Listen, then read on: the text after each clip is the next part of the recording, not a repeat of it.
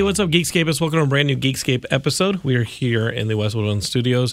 And if this is your first Geekscape, I'm Jonathan London. We're going to be talking movies, video games, comics, geek stuff, pop culture stuff, and that's usually what you get every week. Uh, last week, I think you got a little mix of both. We kind of did a Geekscape State of the Union now that it's 2018. We kind of let you know how things are going here with Geekscape. Uh, we are several, several, several months into our relationship with Westwood One. We love hanging out here at the studio and having some amazing guests. This week's show is no different. And so, if you kind of want to know what Geekscape's all about, maybe listen to last show or go before that to the show we did with our good friend Casper Van Dien uh, the week before in his new action movie, uh, Showdown in Manila. And then if you really want to know the origins of Geekscape, there's an episode on the feed that's like three ago where I was back in Austin, Texas, and I sat down with the two friends that we used to run a comic book store together in the mid 90s which really led to basically this. When you run a comic book store during things like Marvel's The Clone Saga, um, you're gonna see some tough times, and uh, and we made it through. I think. Wait, the store's not there anymore. Never mind. We did not make it through. Our sanity was not intact, but I think listening to that episode, you'll be like, oh yeah, the, the this guy's legit. He's a geek uh, tried and true for a long time. So if that's your first Geekscape, this is your first Geekscape. I think uh, I think that'll be a great introduction to just what to expect. Um, today, though, we are actually talking uh, sci-fi. We'll be talking a lot of sci-fi. We'll be talking a lot of writing with our friend Adam Korenman. He has a new book out. It's the second book in the saga, the Gray War saga. And it's called When the Skies Fall. So we're going to be talking to him about that and uh, I I'm feeling good about the episode. Sometimes I come in and I'm like, yeah, I've been doing Geekscape for 12 years, so is my head still in it? Is my heart still in it? Is my body still in it? Can I align my chakras in time to do the show properly? The geek chakras. What would the geek chakras be? You know the chakras that run down your spine? They all have different names. What would the geek ones be? I don't know. You'd have to name one like like uh, Kirby, Lee, Ditko. That's like only if you're into Marvel, but then you got to throw some film in there too, right? So you got to have like a Spielberg chakra. Uh, video games, you'd have to have like a Miyamoto, right? Um, Bradbury would have to be in there, I think. Um, maybe Heinlein. I don't know. Think about it, Geekscapes. Geekscapists, think about it. What would your geek chakra be comprised of for your geek spirituality, which is kind of why we're all here. That's what we're listening to. We're kind of listening to, our, you know, not that I'm a priest or anything of it, but think about it. To us, this is our, our spirituality. I was talking to my friend uh, Timor yesterday. You guys may not uh, remember Timor from way back in the Geekdrome forums, but he is in from Cologne, Germany. He's a very successful photographer and he's in uh, shooting some photos for Mercedes Benz. And we went to dinner last night, and we were reminiscing about the last twelve years that we've known each other. And I remember the first time I met him, I came sprinting. Uh, he he he called me on my cell phone, and he goes, "Hey, I'm outside." I came sprinting out of my apartment in Los Feliz, jumped into the car, and a dude I didn't know I didn't know what he looked like. I just knew him from the forums. I look over, and there's some dude who's like can I help you? And I, it is not Timor. I, I had jumped into a stranger's car in my excitement to meet this guy that I had only met on the internet. And Timor's in the studio with me right now, but uh, we're going to do a get to know kind of uh, Geekscape hang session podcast later on. So look for that in the feed later. Yeah, that'll be like 30 minutes of me getting to uh, letting you guys know about your community because, again, that's what Geekscape is. So uh, let's go ahead and welcome Adam to the community. Uh, Adam, how are you doing, dude? I'm doing great. How about yourself? I'm good. Sorry about the little pre-roll. I've uh, I've discovered in doing Geekscape that whenever I do interviews with people, people miss like the community aspect or hey, what's going on in your life aspect of Geekscape, which I think I try and pepper through the episodes.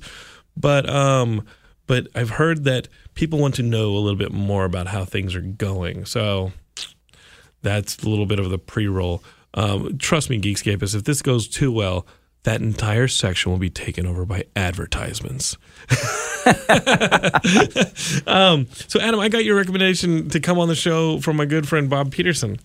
And uh, he runs California Cold Blood. Uh, it's a publication uh, company. Like they, they put up books, like legit books, not like no offense to the four colored funnies, but like not like comic books.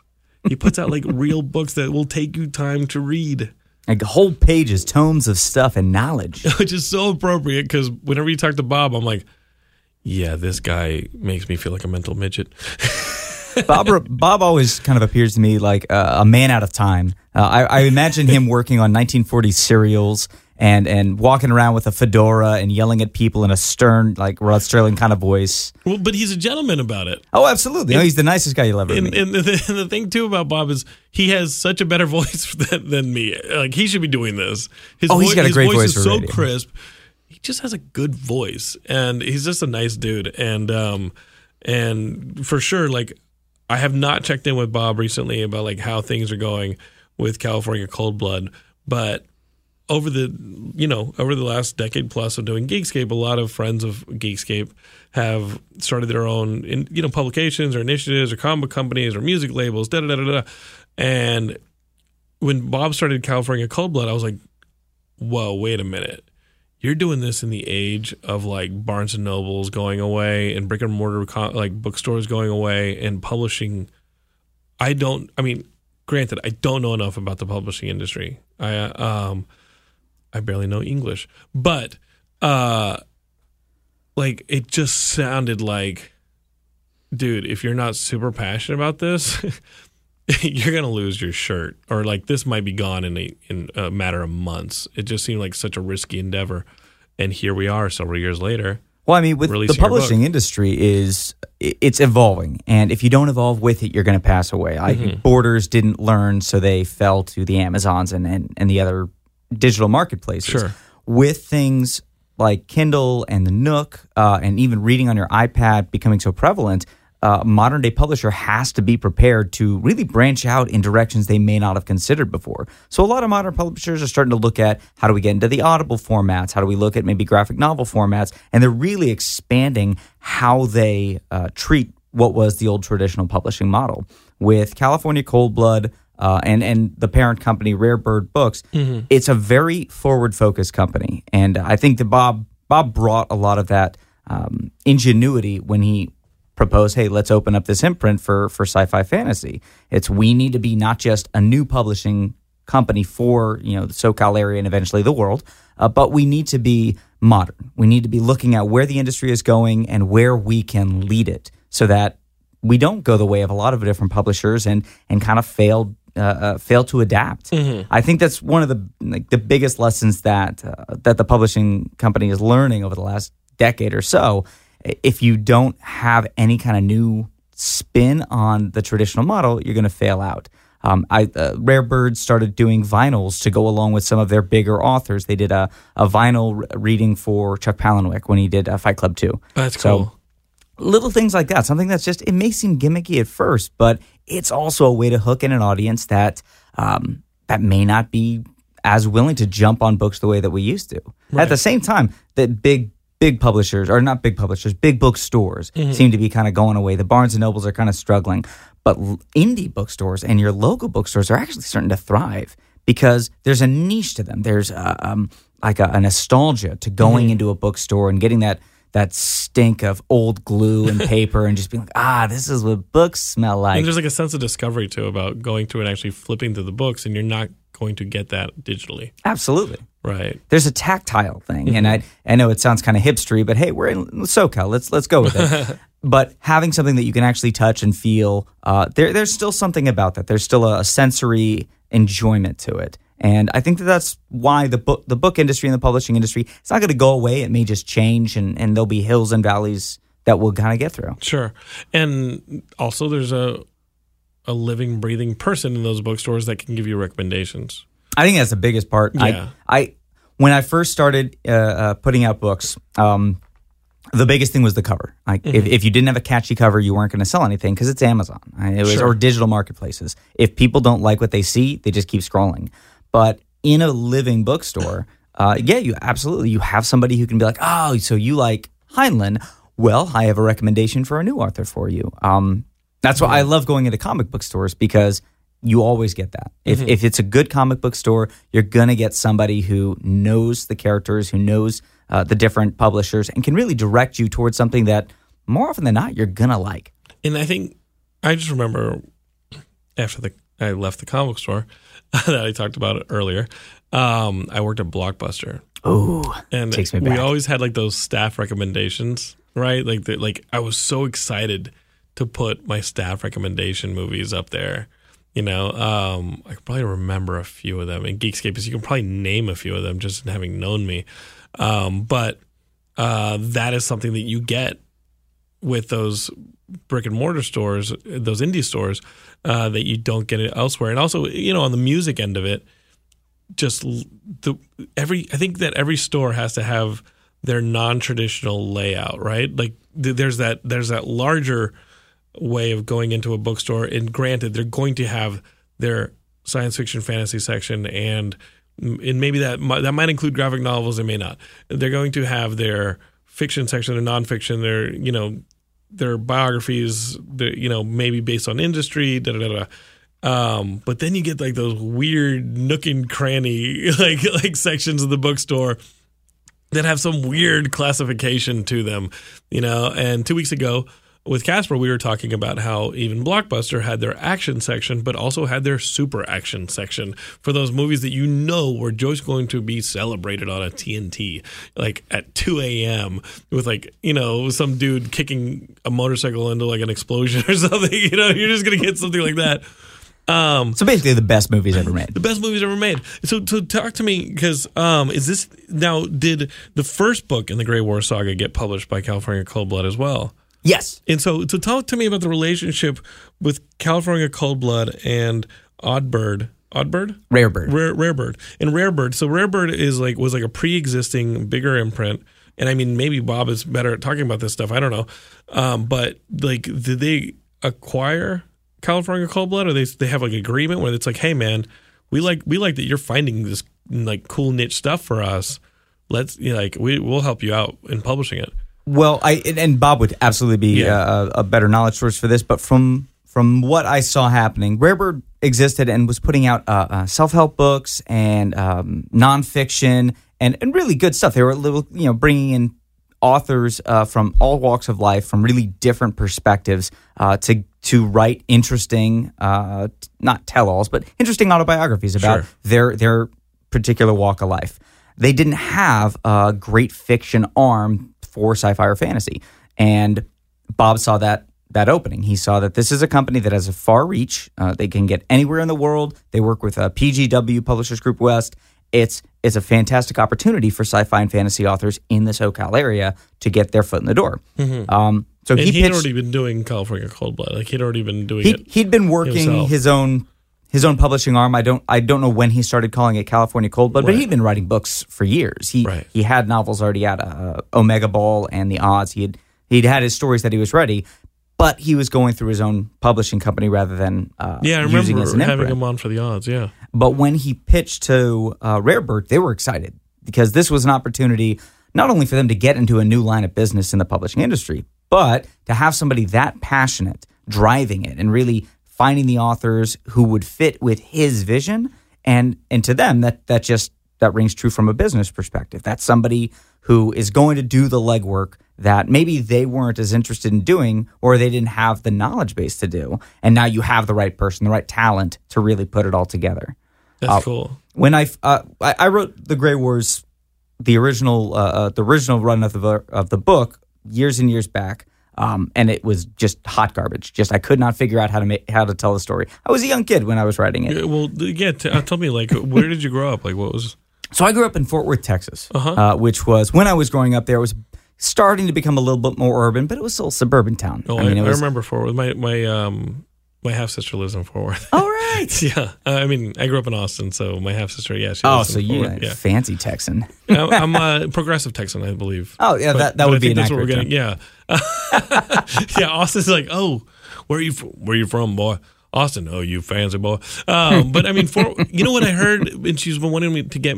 She was wanting me to come visit the Dallas Fort Worth area. Is that arcade where you pay a lumps, like you pay like ten bucks, oh, like going in, and you can play forever. Have you Oh, heard wow. about this place? I haven't heard about it. because she's a big board gamer and like and she knows that I'm big into like arcade games and video games and stuff like that. And so she and her husband over Christmas were like, you need to come up to Dallas Fort Worth because there's this place that you pay like maybe it's six seven dollars, and then it's like when those kids back in school like. The, you know, like the kids who were wealthy, like when their parents would rent out the arcade for two hours and you have unlimited quarters. It was like, whoa, that's the that's the friend you want. Uh, it just seems like that kind of opportunity. So I may be visiting the Fort Worth area soon to play video games. When I was in high school, there was a place. God, I, I can't remember. I think it was just called the Gaming Center, uh and it was in a strip mall. And you'd go there and you'd pay hourly to have access to everything that they had. And they had they had uh, PCs, they had an Xbox, they had a Whoa. PlayStation, and they they would always have new games coming in. So my buddy and I would go there because they had Star Wars Galaxies, uh, the the first Star Wars MMO, and I mean we look back on it now and like, oh, that was a bad version of an MMORPG, but at the time, hey, I, I really loved the idea that I was going to be a Jedi. Right. But we started playing it right when it came out, and I don't know if you remember, but the they had the strangest idea of how this game would go. it's like in order to become a Jedi, nobody was a Jedi at first, but in order to become one, you had to max out two classes. But each character, every time you rolled, you would have a different mystery class that you had to perfect. Once you did that, it would roll constantly, uh, like just just behind the scenes rolls. And if you were lucky, you'd get an email saying, "Hey, something's going on in you. This guy has a quest for you." But it, it would it would take hundreds of hours just to get a maybe to maybe become a Jedi, Oh, and then you would go down that path. And then I don't like remember. I don't remember that at all. It, But, it I mean, was, I it never was played a it, crazy business model. but, but I don't remember anybody ta- talking about that. So, okay, so like in any RPG, you're rolling character stats, and let's say you have like a lot of charisma or strength. I I'm just going with traditional, you know, Dungeons and Dragons on this one, and there's a mystery stat somewhere, and it could be like your speed, it could be your strength. You don't know which of these it fell on. Eh, But it's a stat you know of, but you don't know that that's the one with the asterisk on it. Is that what you're saying? Exactly, and, and and also related to the jobs. So Right. if you were a smuggler, if you were a soldier class, a rogue class, you had to max out that class as well. Right. And again, it it was all a mystery. You had no idea. And I think at the end of the first couple years, there were three Jedi, So or, or very very low going. number Jedi. So let's say you're a smuggler, but you have a lot more fun playing as this or that. Like you could, you could be going down the wrong route the entire time you're playing. Mm-hmm. Oh, that's that's tough. Well, the you, thing you want to play a Jedi so bad, and you're like trying to be super noble, but it's like, well, if you'd only if you'd only gone down that smuggling route, and and I mean, you you were telling the the story of your character in your head, and you were like, oh, once I get this Jedi thing, though, this is how it's going to turn. It was it was this great idea that never really came to fruition. But what really turned everybody is, I think it was the third or fourth major update. They just scrapped that. And now you could just choose to start as a Jedi. and so all these people put in hundreds of hours into this game, Including yourself, and then, you're including yeah, me, yeah. And, and I was paying by the hour Totally. to sit down at a computer and then pay Oh, by the oh, hour to play this game. And and then they're like, "Oh no, you can just choose to be a Jedi now." And I was like, "F this, we're done." And that burned me on MMOs for a while. whoa! And how how long did it take for that update to show up? Where they were like, forget it, we want Jedi's in the game. I want to say it was a, a year and a half into it. Um, but yeah, it was it was not so quick that you'd be like, "Oh no, they're on the uptick." It was long enough that anybody playing was absolutely burned. I just remember one day I'm like, "You know, I haven't played that game in a while," and I log in, everybody's a Jedi. And I'm the guy, I'm the dumb, you know, So that's soldier walking around going, "What the hell is going on?" yeah, now it's just it's the old Republic, but Yeah. not as good as That's the old not cool. and and that was the problem I had with the. So basically, you lived out the prequels because I'm guessing from what you're saying is that I'm just from like guesstimate that you were in high school and you were able to go to this place called the Game Zone or whatever eh, this place and you were able to pay for like the Xbox by an hour. I was like, oh, he was a kid and the Xbox is out. I was in grad school, I believe.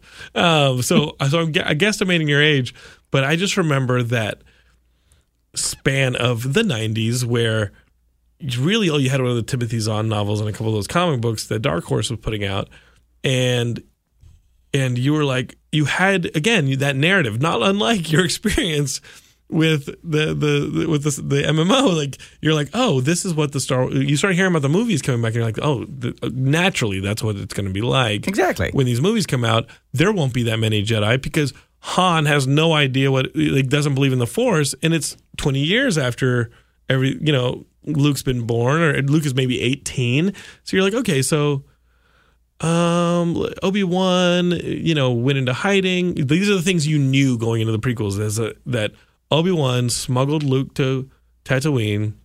He was a Jedi, and Luke is 18 years old. Okay, so whatever Obi Wan was is only 18 years since the last time he was that one of these things. Mm-hmm. And you're like, okay, so in 18 years, this thing has become a mystery to people who are all over the galaxy, like Han. Like he's been in every nick and cranny of the galaxy, Yeah. so- and he still doesn't believe the Force. So I'm guessing in these prequels, there won't be a lot of Jedi because they're going to be like the the G men. They're going to be like secretive. They're going to be the people who only get to do the job.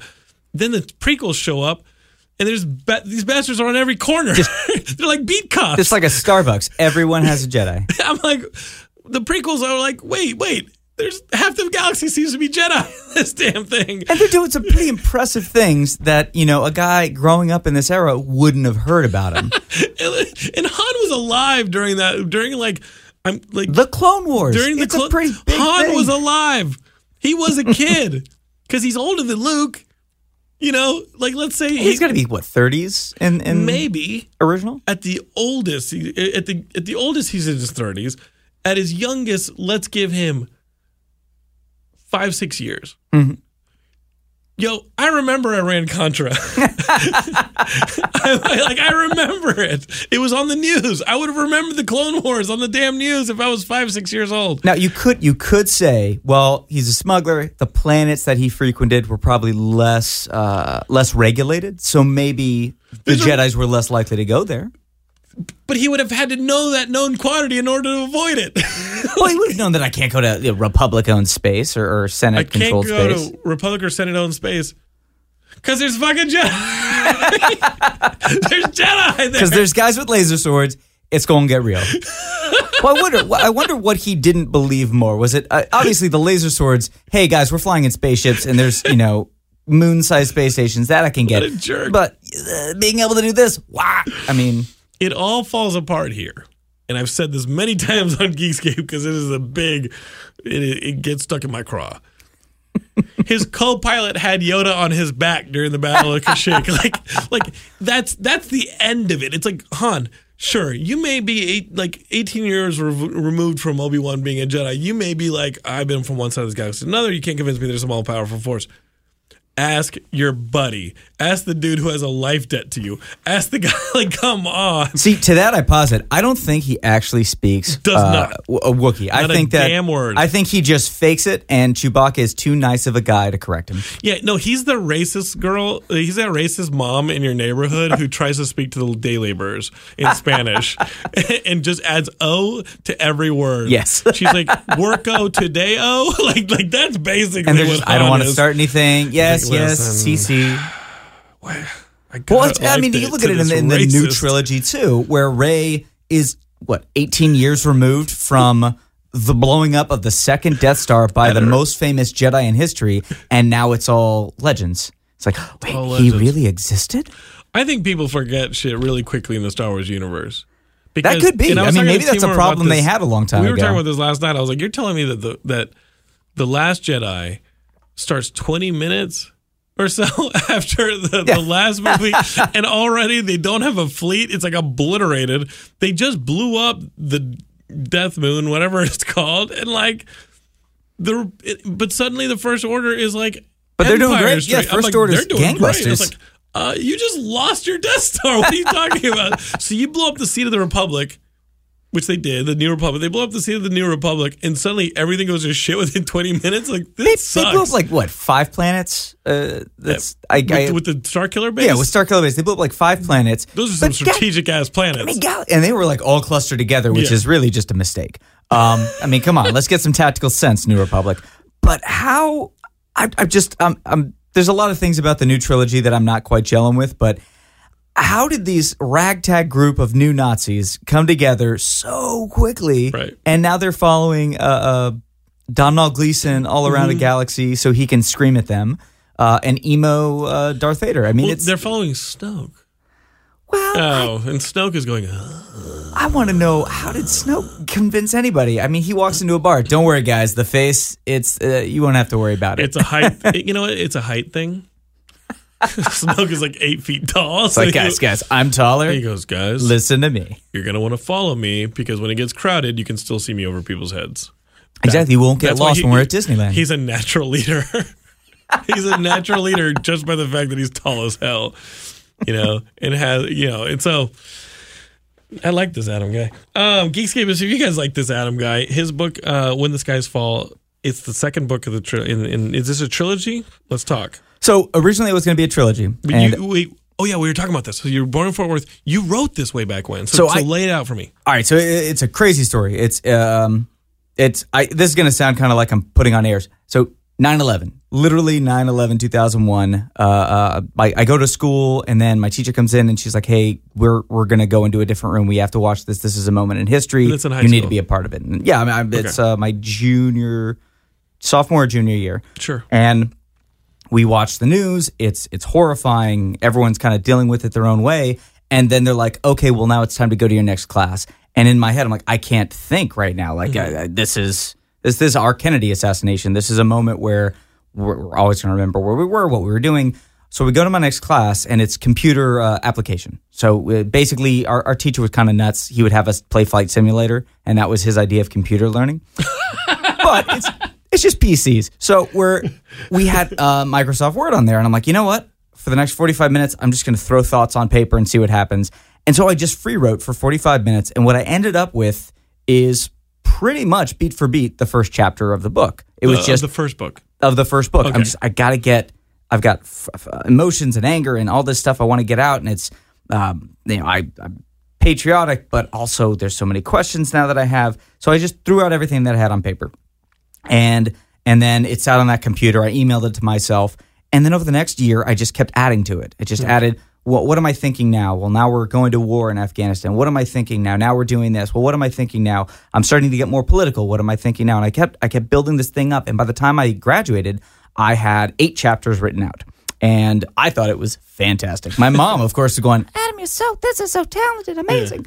Um, You're like, it's the next Harry Potter. guys, come on, I'm doing great. But this is who I'm casting in the movie. So, oh, I, I already dreamcast this thing four times. I get to college and I, I continue working on it. At the Where end was of that? Where was that? so that was Boston University. Okay. And I took some creative writing classes with with uh, uh, Theo Epstein, phenomenal New York Times bestselling author, who told me you gotta you gotta get out of sci-fi. You need to write something more realistic. And I'm like, okay, cool. I'm just not gonna listen to you. Yeah. Um, and Now- he's he. I really should. He's a phenomenal writer, but I want to write sci-fi. I want to write space and explosions. And I think that fiction in in sci-fi for sure is a great way to look at the truth. You know, it's a great way to, to, to hold it in your hand and take it apart and think about metaphor and, and and it's a great prism through which to look at things. Absolutely, I think that if you look at some of the best sci-fi, uh, um, I mean your your Bradburys, your Heinleins, your Cards, um, they use science fiction and and really the art of satire to point the camera at parts of the world that maybe we're not really comfortable looking at. I think um, Orson Scott Card was able to look at how are we raising children in a military style, which you know he took it to the extreme, Right. but you can look at the way that you know kids are reared today and the way that our education system is built to really guide people to making certain decisions to make them cogs to fit in a certain machine if you look at heinlein heinlein was writing from a more pro-fascist perspective but you can take that work and understand well if that mindset was really taken to its extreme this is where things could end up this is what a military fascist society that's not quite genocidal towards humanity, but genocidal towards any other xenos that come out would look like. Um, and it, it allows you to get a little bit of introspection. Uh, I think Ray, Bradbury obviously had some of the best, um, you know, pointing the camera at the world and really shining a light on the dark spaces uh, of many modern sci-fi writers. But you can go back in history and look at some of the early horror writers like Lovecraft, uh, uh, Edgar Allan Poe, and be able to see a lot of those same things. It's just creepier. So, you know, they did a good job. Yeah, and yet you were recommended to try something that I mean, was it was it like, hey, you know, because keep in mind, my, my father and I had the conversation over uh, over a break. I spent some extended time in Austin, and he was like, "This uh, Geekscape thing," and I and I, he got halfway through a sentence because I was like, "Nope, it stays." nope, it stays. This thing you've been doing for a decade. You ever want to just like get into law or something? Geekscape thing, and it's just, and it could be a generational thing where it's like it, it where it just it doesn't. They they just don't get it, and it's cool, and I like, I can continue to explain it to my father, but this is my audience and my little home, and it's and we carved it out for ourselves, and you meet people from all over the world, and and um and it's worked, um, you know, but people don't you know don't people see how they made it. You know people see how they succeeded or how the people they look at succeeded and they are trying their best to to keep you from getting your cuts and bruises. You know what i mean? And and i think the cuts and bruises are good and i was listening to uh, somebody speak today uh, on a podcast and i thought it was the greatest thing ever it was don't have heroes. It was because the, your heroes, a you you don't know them, right? You never meet them, and you don't know what they've gone through. Like think about recently, like as much as we love Stan Lee here on Geekscape, we all have questions now about the you know what he went through, the scandal that he supposedly went through with you know harassing women in a nursing home or this and that, or his nurses. I, he's not in a home, but the the nurses, and you start thinking, oh okay, it reminds me of like when Charles Barkley came out and said, "I'm not a role model," right? Um, like, are your parents even role models because they become so human to you over the time that you're growing up? So I, I keep thinking about this idea of like, um, and I, that's just what I was thinking about Geekscape. Is feel free to throw in your two cents on the forum uh, on our Geekscape Forever uh, group on Facebook or uh, on you know wherever your podcatcher is that you're using right now. So if you're on SoundCloud, go ahead and leave a comment. But uh, what you think about the idea of like not having heroes because Geekscape is built around all this stuff. Like we love our heroes, we love our Luke Skywalkers and this and that, but um, you don't ever really know them. They're all presentational, yet as kids we're modeling ourselves after them. Right? Peter Parker's teaching us right or wrong. You know what I mean? Don't give up. This and that. Right? um, real life heroes, real human being heroes, flawed, right? So I don't know. It's just something I was pondering, and it sounds like this teacher is someone who uh, was just trying to do his best to keep you from get, getting the, the getting the you know it's like Getting kicked in the teeth gig. by publishers. yeah, but you know what? It's 2018, and how many franchises are being built on your dramas, pal? Well, All sci-fi, all the time. as, uh, I don't know if you've ever seen the TV show Leverage. Yeah. one of my favorite shows of all time. But uh, the Oh. IT IT character all the time, Age of the Geek, baby. I mean, Mm-hmm. that's we are living through one of the greatest geek revolutions uh, in history, and I think that our parents are really coming from a place of uh, not not fear, but they've seen what works, and they've seen that hard work and tradecraft and uh, the medical career, the law career. That's what worked for their generation. That's what got them from uh, you know either out of a recession, depending on how old they are, or in the baby boomer era. These were the jobs that really made you money. We came up in the age of the geek and the dot com boom in uh, this, this Cryptocurrency. in this cryptocurrency. It's like just stuff that doesn't make it. We've got Elon Musk coming out and being like, "Hey guys, I'm not making zombies in a factory. Trust me." I don't know if you guys have been following him on Twitter. He's one of the funniest guys to follow on Twitter Yeah. because he just trolls you with science. and there's I mean, but there's a but there's the generation we're in has a level of transcendence to it. It's like we're not going to disrupt what came before, right? Like like Uber and Uber and Lyft did the, their business models didn't dis sure it, it disrupted taxis, but it, the the goal wasn't to disrupt taxis. The goal was to transcend taxis. To here's an idea beyond taxis. You know what I mean? Like cryptocurrency isn't like oh we're going to shake up the economy. We're going to destroy the, the economy. It's we're going to transcend the economy. So if the metaphor is J.P. Morgan looking up and being like, okay, we need a railroad across the United States. Not no single person can pay for that railroad. So I'm going to have to sell shares and stock in the railroad. And it gave a giant boon to the creation of the American stock market in the creation of the, the railroad.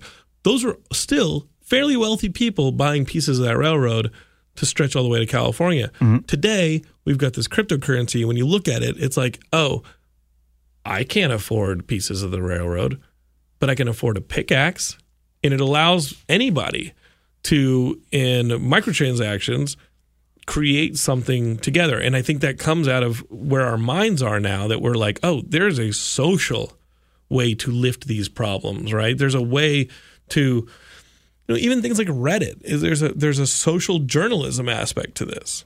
It's like, oh, you know, now, well, now that our journalism is being attacked, but but there's a citizen journalism aspect to where we're at, you know, especially with things like blogging and Twitter, the Twitter sphere. There's this, you know, it's it's it's a shared ability for better or worse.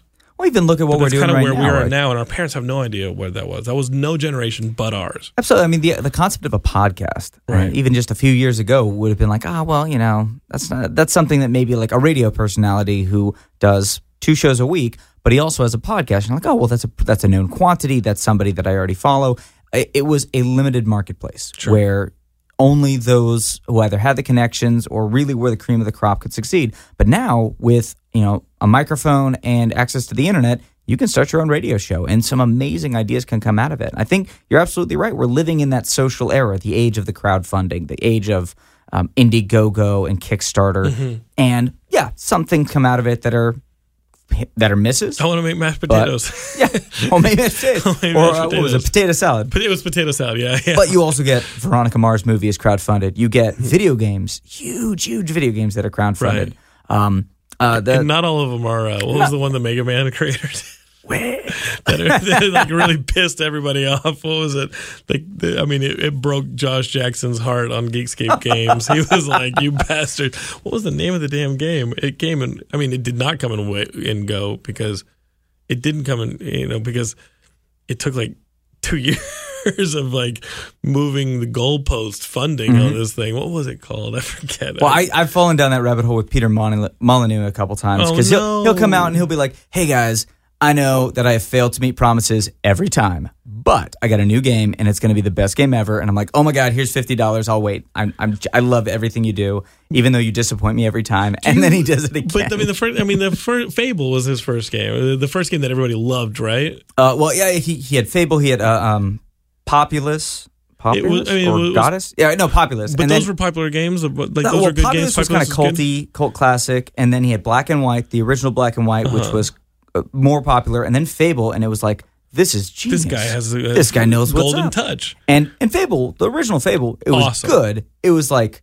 this is way different, and that made it epic. I and then it. Fable two, he starts going out like, guys, guys, you're gonna be able to start your own economy. You're gonna be able to rule a country. You're gonna, and I'm like, I'm writing down all this stuff. I'm like, I, I gotta save money. I gotta buy all of the copies of this game. And then it comes out, and he's like, ah, we didn't have time. So it's you slash at stuff. There's a dog. Hey guys, there's a dog. I'm in. Like yeah, he always gives you just Fable enough to as- keep. I mean, it wasn't as good as Fable One, was it? Fable 2 wasn't as good. Fable 3 was about as good as Fable 2. This thing, they were good enough.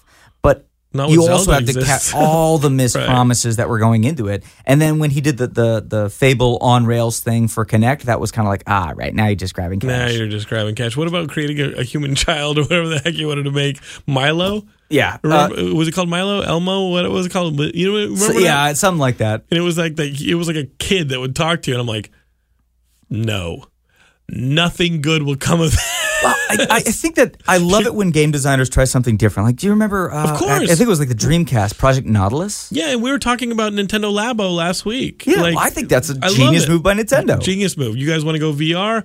We'll go old school, like cardboard. we're- it's it's a cardboard freaking game we'll system. anti tech. Exactly. And you know what? I think everybody who's into that sort of thing, that's going to be their system. Mm-hmm. Not, not I mean, there's so much out there that not everything is going to be designed for everyone. And I think Nintendo really understands that. They're not marketing to 100% of gamers. They're marketing to their their window and they're nailing it. I Mm-hmm. mean, uh, look at Breath of the Wild, which I think is one of their best tentpole games game they've ever ever made. Yeah. Um, but it's not for everybody. It's not for a specific type of gamers. It's maybe not for the Mass Effect type gamer. It's it's designed to be a little bit a little bit different and really kind of hone in on the craft. I think that's something that uh, really good auteurs and, and designers are starting to realize. If you hone in on a market, you can you can still break the mold. Look at um Deadpool. So uh, Deadpool. Everyone said you can't make an R-rated movie. You can't make an R-rated superhero movie. You can't make uh, a superhero movie with that much violence. They they threw all this stuff. You can't do it. and yet still billion dollars. Well, uh, hundreds and hundreds yeah, of millions, almost a billion dollars that this thing made at the box office. Worldwide for sure. Uh, Wonder Woman, you can't make female-led superheroes. You can't make a female-directed superhero Yeah. movie. You can't Again, course correct the DC universe. You can't course correct the DC universe. All these things. Nope, you can. You absolutely can. It's going to blow people out of their out of the water. So I think that taking risks. This is this is the time to be doing it. This is the time to be moving forward and and really opening up your mind to what can be possible in the medium. Bob Peterson did it. Damn right he did.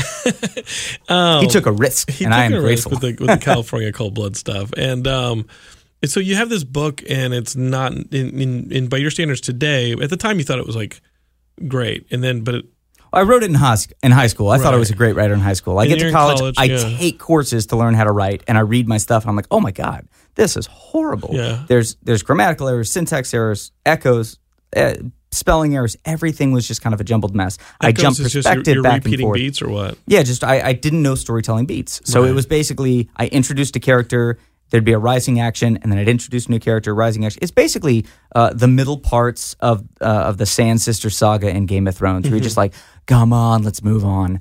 Uh, so I rewrote it. I rewrote the whole thing that I had, and I only had about nine chapters at the time. I rewrote the whole thing. I got about halfway through the book, and I'm like, okay, I'm going to take a break. I'm going to work on my screenplays and stuff for class. I'll get back to it.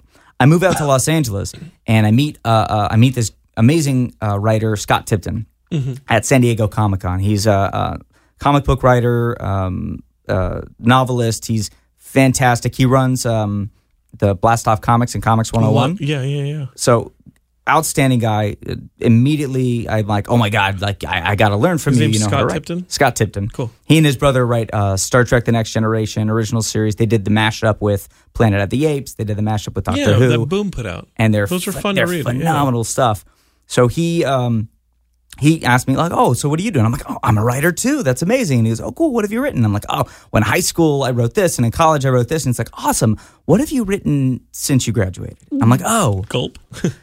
well, I mean, I'm working on a couple things." He's like, "All right, I'm going to stop you. Look, it, it's great that you call yourself a writer, and it's great that you're writing, but you have to understand if you want to be a writer, you have to finish." Right. writers finish and that was that was kind of the the moment when i went oh i have not used this the tool set that i have so i said you know what i'm gonna finish i'm gonna finish that thing i started years ago a Yeah. decade ago and so over six weeks i got everything i had all my notes all my all my uh, old documents and i rewrote the whole thing from page one and i wrote 600000 words Oh my god. huge giant stack of paper and What's that November contest that like it was like NaNoWriMo. NaNoWriMo, I just took a little like- bit longer to Wait, it. well, a little longer. You wrote your butt off. How many how many average pages you used to write on NaNoWriMo?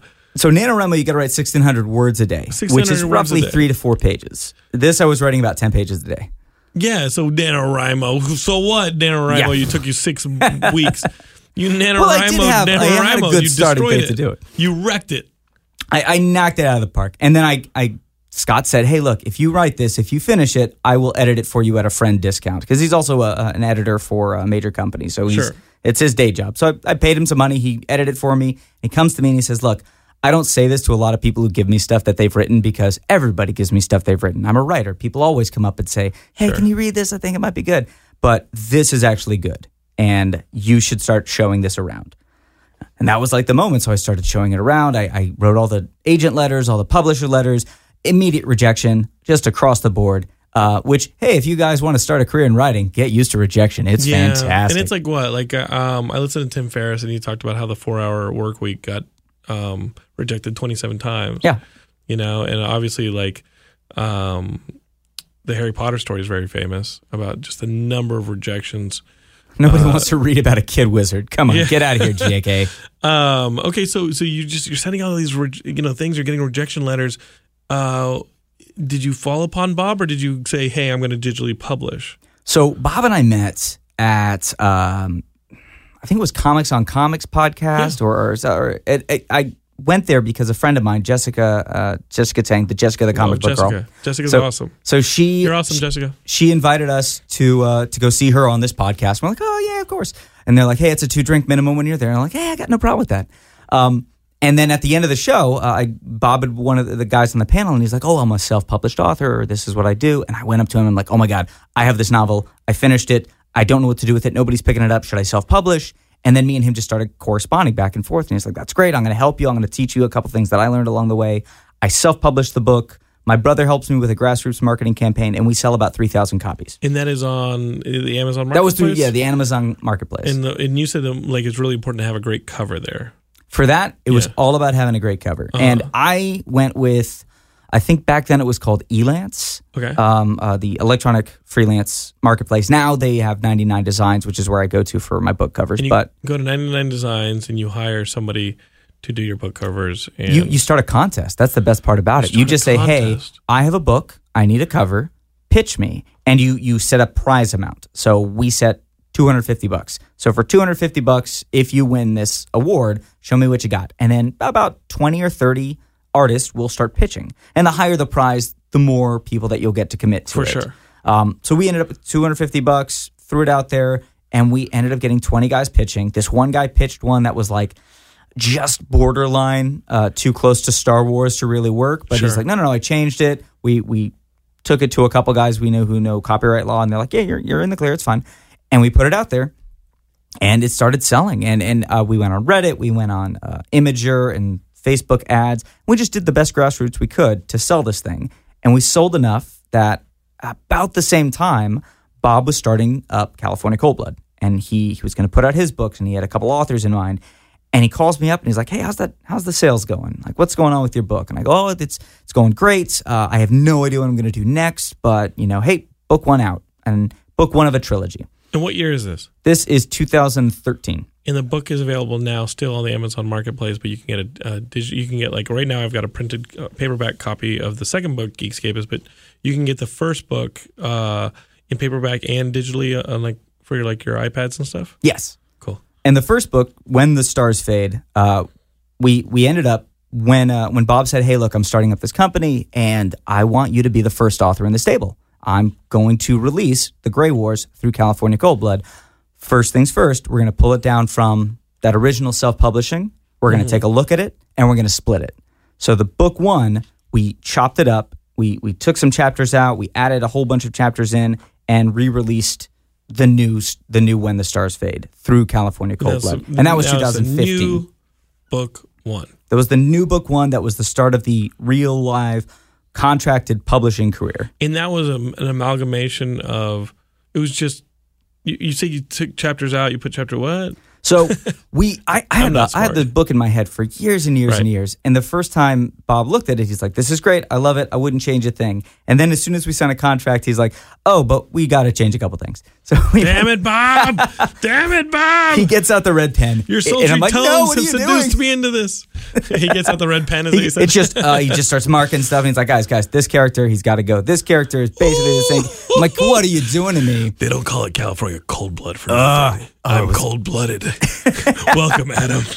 we get we get through the first book. I feel okay, and then we put it out, and I'm like, oh, all right, yeah, we did it. Book two comes around, and now we've got the back chapters from from the original version. Okay, but he's like, it's got to be rewritten. Like But that's you your have to, springboard to book two. and basically you have to do a a complete rewrite of book two. So that was a year of just tearing things apart, putting them back together. I give him my draft. I'm like, you know what? I think it's awesome. This is great. It gets you to the next chapter. And he goes, uh, you need to kill off a couple of main characters. Cold blood. No. You signed with a company called California Cold I Blood. should have known. You should have known the cold bloodedness was coming. and, and that was that was the I won't say it was a throwdown fight. Bob Bob always wins when we throw down, but, but it was it was back and forth. I'm like Bob, I can't do this, man. Like, what are you doing anyway? You have to. and, and, look inside. You know it to be true. look inside yourself. Uh, and and and uh, in retrospect, you respect the dude's decision. oh my god! So as soon as it's done and it's like out there, I'm like Bob. I'm sorry. I'm sorry. It was a pain in the butt, but you were right, and that was the right call. And we should have killed all those guys. And it's he's he's got such a good eye, ear and eye for story structure and for character development that when he makes a suggestion, it's not coming from a place of you've got too many people. I can't remember all these names. It's hey, this will make your story tighter. Sure. Uh, this will allow you to explore characters in a different way. So book two is a complete deviation from the original idea. It it takes the series in a place I wasn't really prepared to go, which for me as a writer was uh, super fun, uh, terrifying and fun. Tell us what it's about. Oh, so I, hey. I just realized, like, Jonathan, what are you doing, dude? Tell me what the book book is about. So um, We- it's we so basically time on history. It's a Kantian uh, mystery. No, it's so the book is set 200 years in the future. Humanity has leapt out into the stars. We're starting to take our first steps into the galaxy, and we have found zero life. We found, you know, sapient species, but not so much sentient Right. species. And because of that, the same old grudges that we have now keep coming back. We still have uh, classism, we still have racism, we still have power hungry people using those beneath them. And we're just getting out of a brutal civil war uh, with our first expanded colony, Mars. Mars and Earth just cannot seem to get along. And in the midst of this, a new government is formed. You've got a man who used to be called a traitor is now running everything for humanity. It's it's on the precipice that everything's going to fall completely apart. And right as that's starting, two alien races show up by the moon and start fighting their own century-old war using our solar system as the battlefield and humanity jumps in trying to defend itself and ends up accidentally picking sides. Oh. And we pick sides against the galaxy spanning horde known as the Boxty, which are on an age of conquest. They are taking over the, the Milky Persian Way. Emp- they're the Persian They're the Persian Empire. Right. And we're not even Sparta. We're we're Macedonians. We are Right. not prepared for what we've just gotten ourselves into. So it's a story about the war for survival. It's about characters trying to survive in their own lives but also trying to do what's right for the rest of humanity. It's about finding out what's what's the bigger picture between the petty grievances we have with each other versus the real goal of survival of a species. Um, book one is is about that initial contact. It's the first contact war. In or in humanity's teamed up with another alien race and doing this in this battle. Yeah, Okay. so you have two you have two alien races that we introduce. You have the the Boxty and yeah, we pick, we picked the the refugee class, the Nangalani, which are Okay. you know the big the grays. They're you know grays that look a little bit humanoid, Sure. big big black eyes. Um, and they are refugees. We we've sided with refugees against the Persian Empire, and because of that, we're now fighting a losing battle. In Yeah. the first book, we lose battle after battle after battle. We lose in the skies, we lose on the ground, but we're humans. We're scrappy. Right. We're not giving up. You know, it's Right. it's Lin Manuel. We're young, scrappy, and hungry. Um, and then in book two, we pick up right where we leave off, where humanity is now. We're in the thick of it. We think we've got a little bit of breathing room. We're starting to realize that if we're going to win this war, we're not going to win it in these, you know, with what we've got. We have to be willing to not just uh, look at you know kind of devious methods, but we have to look at what we can do to ourselves physically to compete with aliens that are so much stronger, so much faster, and we have to ask, what are we willing to become to survive this war? So, book two is a lot about um, you know what, how far will you go, stretching your humanity, breaking your humanity to save humanity. yeah.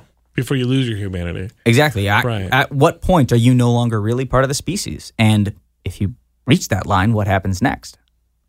That's cool. I like that. That's really cool, dude. I'm in. Um, It's written from the perspective of a couple of soldiers, a couple of politicians. Uh, I apologize, the politicians. I'm I'm not a big fan of them, so they, it- they tend to come out as a little villainous. But I, I do I try to make everyone human and and they have their their reasons, their sympathies. Uh, the soldiers, obviously, I'm writing from uh, a lot of characters that I've met throughout my own life. In Um, perspective, by perspective, you mean that it, it's still in third person, but it's not. So it's not World War Z style of like people saying their own, literally their first person perspectives. Like exactly. It's, it's Z. the third person limited. So when you Sure. go when each chapter kind of moves around, you follow a specific character through that chapter. Um, and you're you're a little bit in their head, but it also means you don't know things that they don't know. So Hmm. when they when they make a decision, you kind of understand their perspective. But then in the next chapter, you realize, oh crap, they just they just blew it, and and what's going to happen because of all that. Or that. you know that stuff's going to happen, they don't know it, and they're making bad decisions because of it. That's really cool. I love it. Um, cool. When the gray sky, when the skies fall, it's part of the Gray War saga. This is book two. Book three. Now, um, you just gonna have Bob write it himself? Because God willing. So Uh, come on, Bob. Well, that's the thing. We You beat originally Adam this up was a enough. trilogy, Right. and uh, and Bob took it and he's like, "No, we're cutting everything in half," which means now it's a six book series. Jesus, Bob, Bob, cold blood. He's cold Bob! blooded. Bob. So book three, which will be when the ground breaks, uh, that we're I'm writing it now. Uh, I have to have both book three and book four done this year so that Bob can start the editing process. because we want to get book three out in I'm 2019. just glad you're still calling it the editing process uh, it's not the bleeding. It's like bloodbath. the bloodbath process. I, I wanted to call it the healing process, but it's not. It feels it's. Bru- I hate editing so much. I'm so lucky to have Bob to be like, guys, guys, just shh, x Right. that out. I also have a. a um, Barbara uh, from Fanbase Press and Jody Skate from Mm-hmm. Fanbase Press. They've been helping The us Dylan. readers and and really they're, they're great. absolutely uh, uh, invaluable. Like you, you cannot stress enough their perspective coming in. Because as a male writer, uh, I have a lot of female characters, and I don't want to write them as uh, just objects, which which a lot of er- young writers and a lot of male writers tend to fall into. Uh, Bob actually called me out on it in book one. He's like, "Hey, every female character bites her lip at some point in a scene." Whoa, dude. and it's just like why We're like i don't even know why do they every female character when they're introduced i have to describe what's they what are they shaped like We're learning a lot about you. I know it's I'm revealing too much.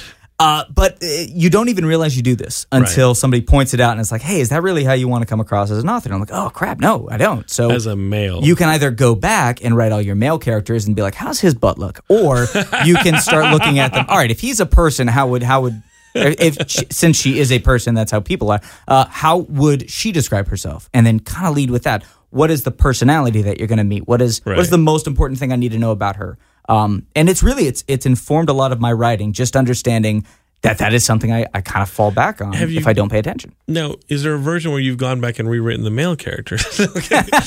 Bob enters the room with an ass so tight you can bounce a quarter off of it. Here we go. Well, I do have when I have a, ca- uh, uh, scenes from a female perspective where I'm falling around some of my female characters. I do have to be kind of like, okay, well, when she looks at a guy, Right. is she looking at him with that kind of perspective?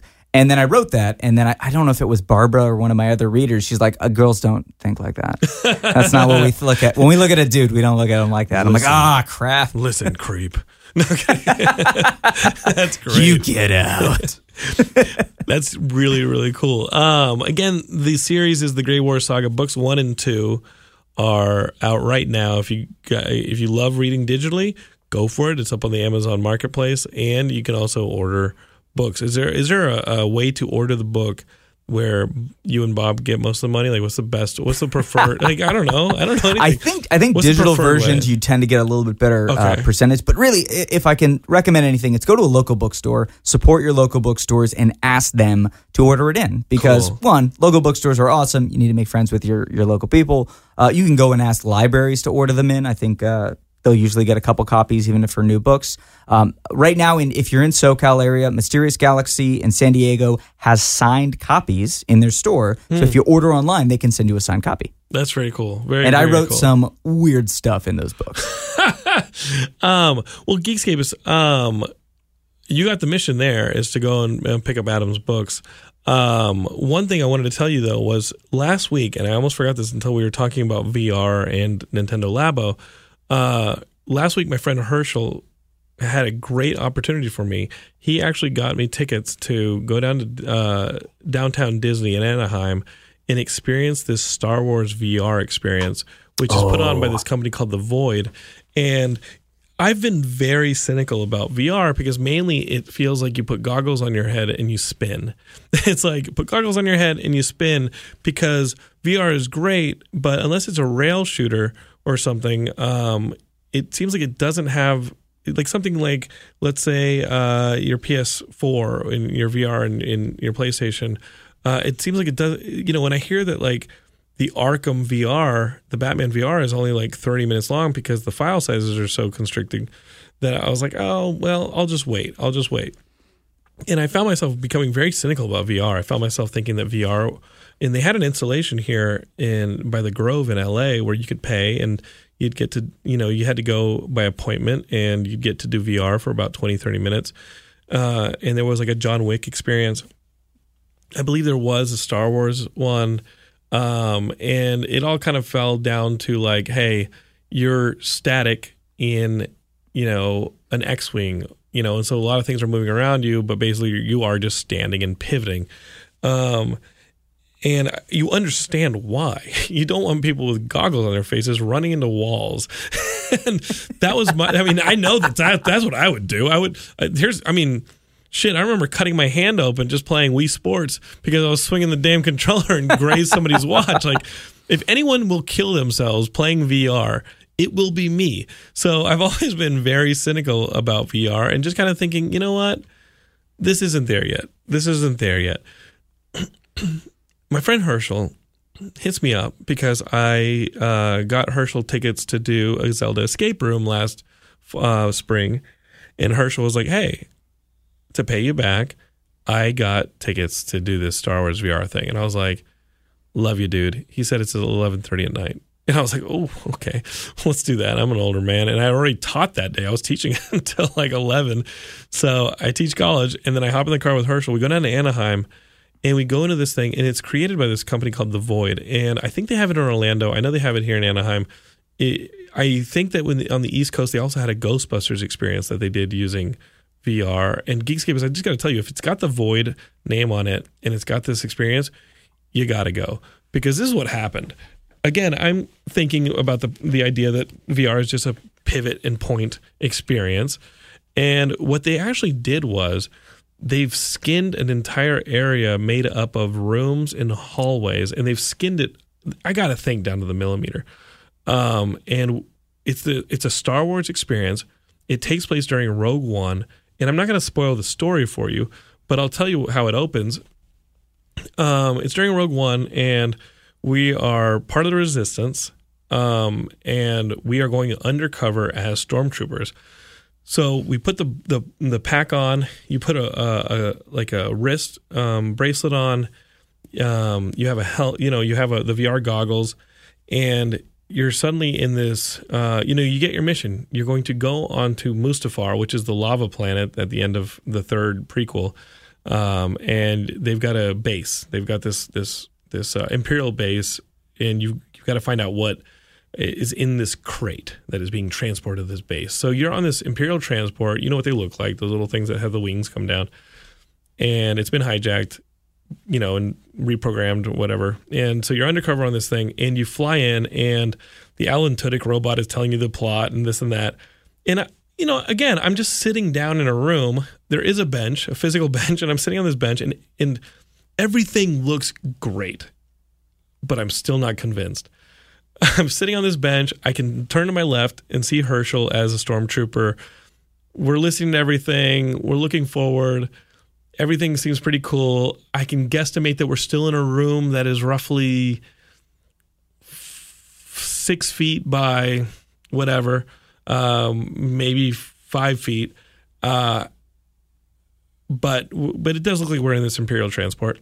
We come in to Mustafar and we land on this uh, giant platform, and this is where I start saying, "Holy shit!"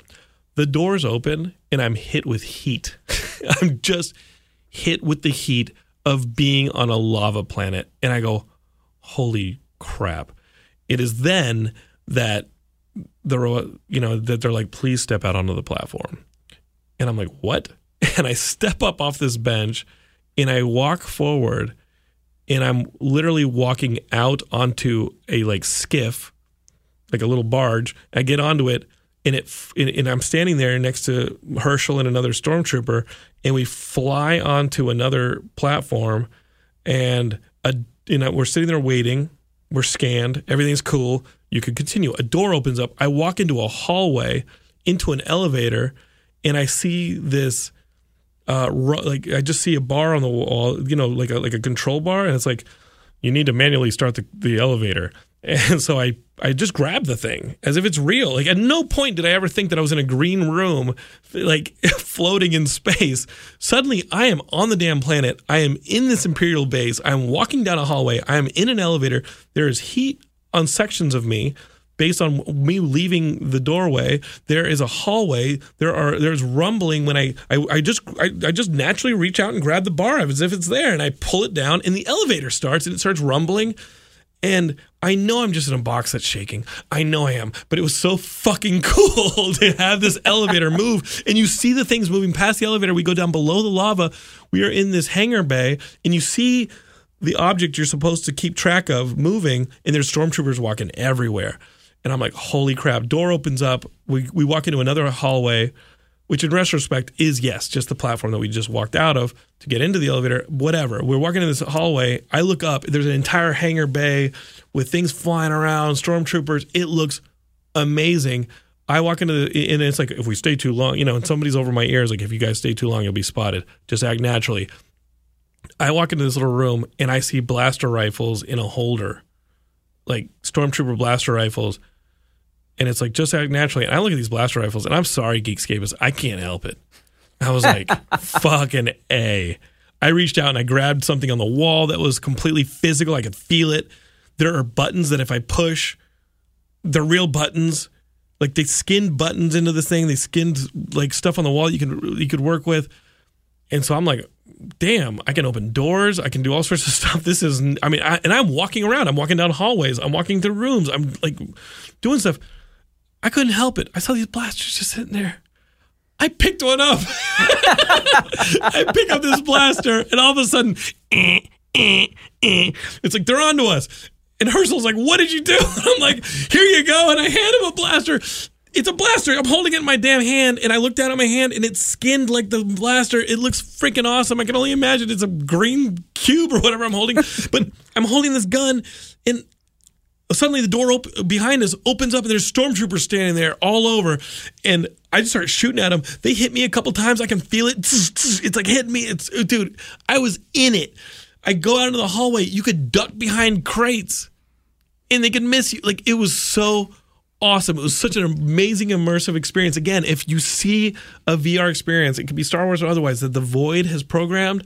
Know that it is totally worth the thirty dollars. It's worth like the one, two, three month wait or whatever the heck it is to schedule this thing, and it was so awesome. I won't tell you anything beyond that, but I was pulling levers. I was pushing buttons. I was firing the, the, I mean, the weight of the blaster rifle in my hands. I was shooting. I was missing like every stormtrooper, like, like every tenth of my shots hit. You know what I mean? But the, you know, and I was bumping into Herschel. I shot Herschel a couple times because I turned and he looked like a stormtrooper. I shot him. and I mean, there's just a couple. I mean, it was, we walked out of there at a little past midnight freaking out. We had just lived in the Star Wars universe. And again, it's not like you're sitting in a cockpit and stuff is rotating. We were racing down hallways. We were ducking behind cover. We were interacting with buttons and levers and guns. We were in it. We could feel the heat. We could feel the rumble. It was amazing. it was so fucking cool. And I could not wait to tell you Geekscapists about it. Um, for sure, if you're making your way to Disneyland or Disney World, you've got to get on the website. Again, the company's called The Void, and they know how to make these things because that was the first time I was really convinced about this whole VR thing. I know I'm going to be playing with my Nintendo Labo, loving it, but I now have hope for VR because at no point did my clumsy butt ever think I was running into a wall because it was as presented the three dimensional room and, uh, and, environment was exactly as it was skinned and presented down to I guess the centimeter. It was awesome. The heat coming off, dude. I was so pumped. I was so pumped, and there were parts where we were like, "Holy shit, we're gonna die!" it was great. Geekscape. I can't recommend it to you enough. Um, so that is my favorite geek thing this week. Um, okay, let's recircle the wagons. The book is called When the Skies Fall. It is book two of the Gray Wars saga. Adam, thanks for coming on the show, dude. Thank you so much for having me. This is a lot fun? of fun. Dude, I love it. Geekscape is, I love doing the show. Um, I, again, like, thank you, Bob, for setting this up. I love talking to Adam. And um, Bob's got a ton of other stuff. If you go to CaliforniaColdBlood.com, you can see all the other books, uh, including the odds that Bob wrote. Um, you can see all sorts of stuff up there. So if you guys are into sci fi, fantasy, all that stuff. Uh, Bob's got some pretty great selection. And um, again, pick up the first two books in the Gray War saga and expect the third and fourth here. I don't know, next year, year two. Within the next year, we're looking at spring 2019 for book three. Cool. Which Adam, I just gotta you know finish writing it. Well, uh, Beth Woodward's new book, uh, uh, "Embrace the Demon," is coming out, I believe, in the fall. So cool. if you uh, if you like that kind of dark fantasy, urban fantasy, kind of Buffy the Vampire Slayer-ish, uh, it's fantastic. She's an awesome writer. Very cool. Well, uh, Geekscape just keep checking that site, and for sure, after you read Adam's books, you're probably going to want more. Um, what do you say we have Adam at the Geekscape booth this summer um, at Comic Con to promote his books? If Adam is headed down to Comic Con, maybe that'd be fun. Um, I don't know what else to do, Geekscape. It's like I built this to try and help you and help you educate you in the geek ways and help our friends. like so, I don't know what else to do. Maybe we can get maybe we can get Adam down there and Bob down there. Um, maybe you can bring your uh, your writing to Bob and he can tear it to pieces in person. No, I'm kidding. He'll give I, you that cold blood experience. We've we've just painted. I got at no point should you take anything from this other than Bob is an amazing individual and he's super, super, super nice. I love how he painted him as this ruthless editor and he's anything but. Um, I mean, in the movie version of his life, he'll have to be a little bit more, you know, the Sorkin's going to write him kind of villainous. he pushes you out a window. I'll, I'll take it from here. uh, Geekscapes, we love you. You can hang out with us on Facebook at the Geekscape Forever group. Uh, also join the page. That's where we post a lot of our news articles and things that we still put up on Geekscape.net. Uh, it is the. I mean, we're here. I'm. I'll be back at the studio uh, again next week with a brand new guest. Uh, and later this week, be checking the feed because I'm going to sit down with Timur right now in a little bit and talk to him about our Geekscapist from Cologne, Germany, and all about him. Because you know what, Geekscape is about community, and I want uh, to have you all on the show eventually to come and you know just get to know each other, do a little hang session. Uh, so look for that on the feed. But right now, get yourselves to Amazon, get yourself to a digital marketplace, or you know what, even better, get yourself to a local indie bookstore and pick your pick up your copy of the Gray War Saga books one and two. Okay, Geekscapists, love you. Um, Geekscape forever. Adam, any final words? Uh, hey guys, if you want to get started writing, the best advice I can give is the one I was given: write and finish. It's awesome. Uh, thank you. I'll be taking some of that advice as well. All right, Geekscapists, see you later.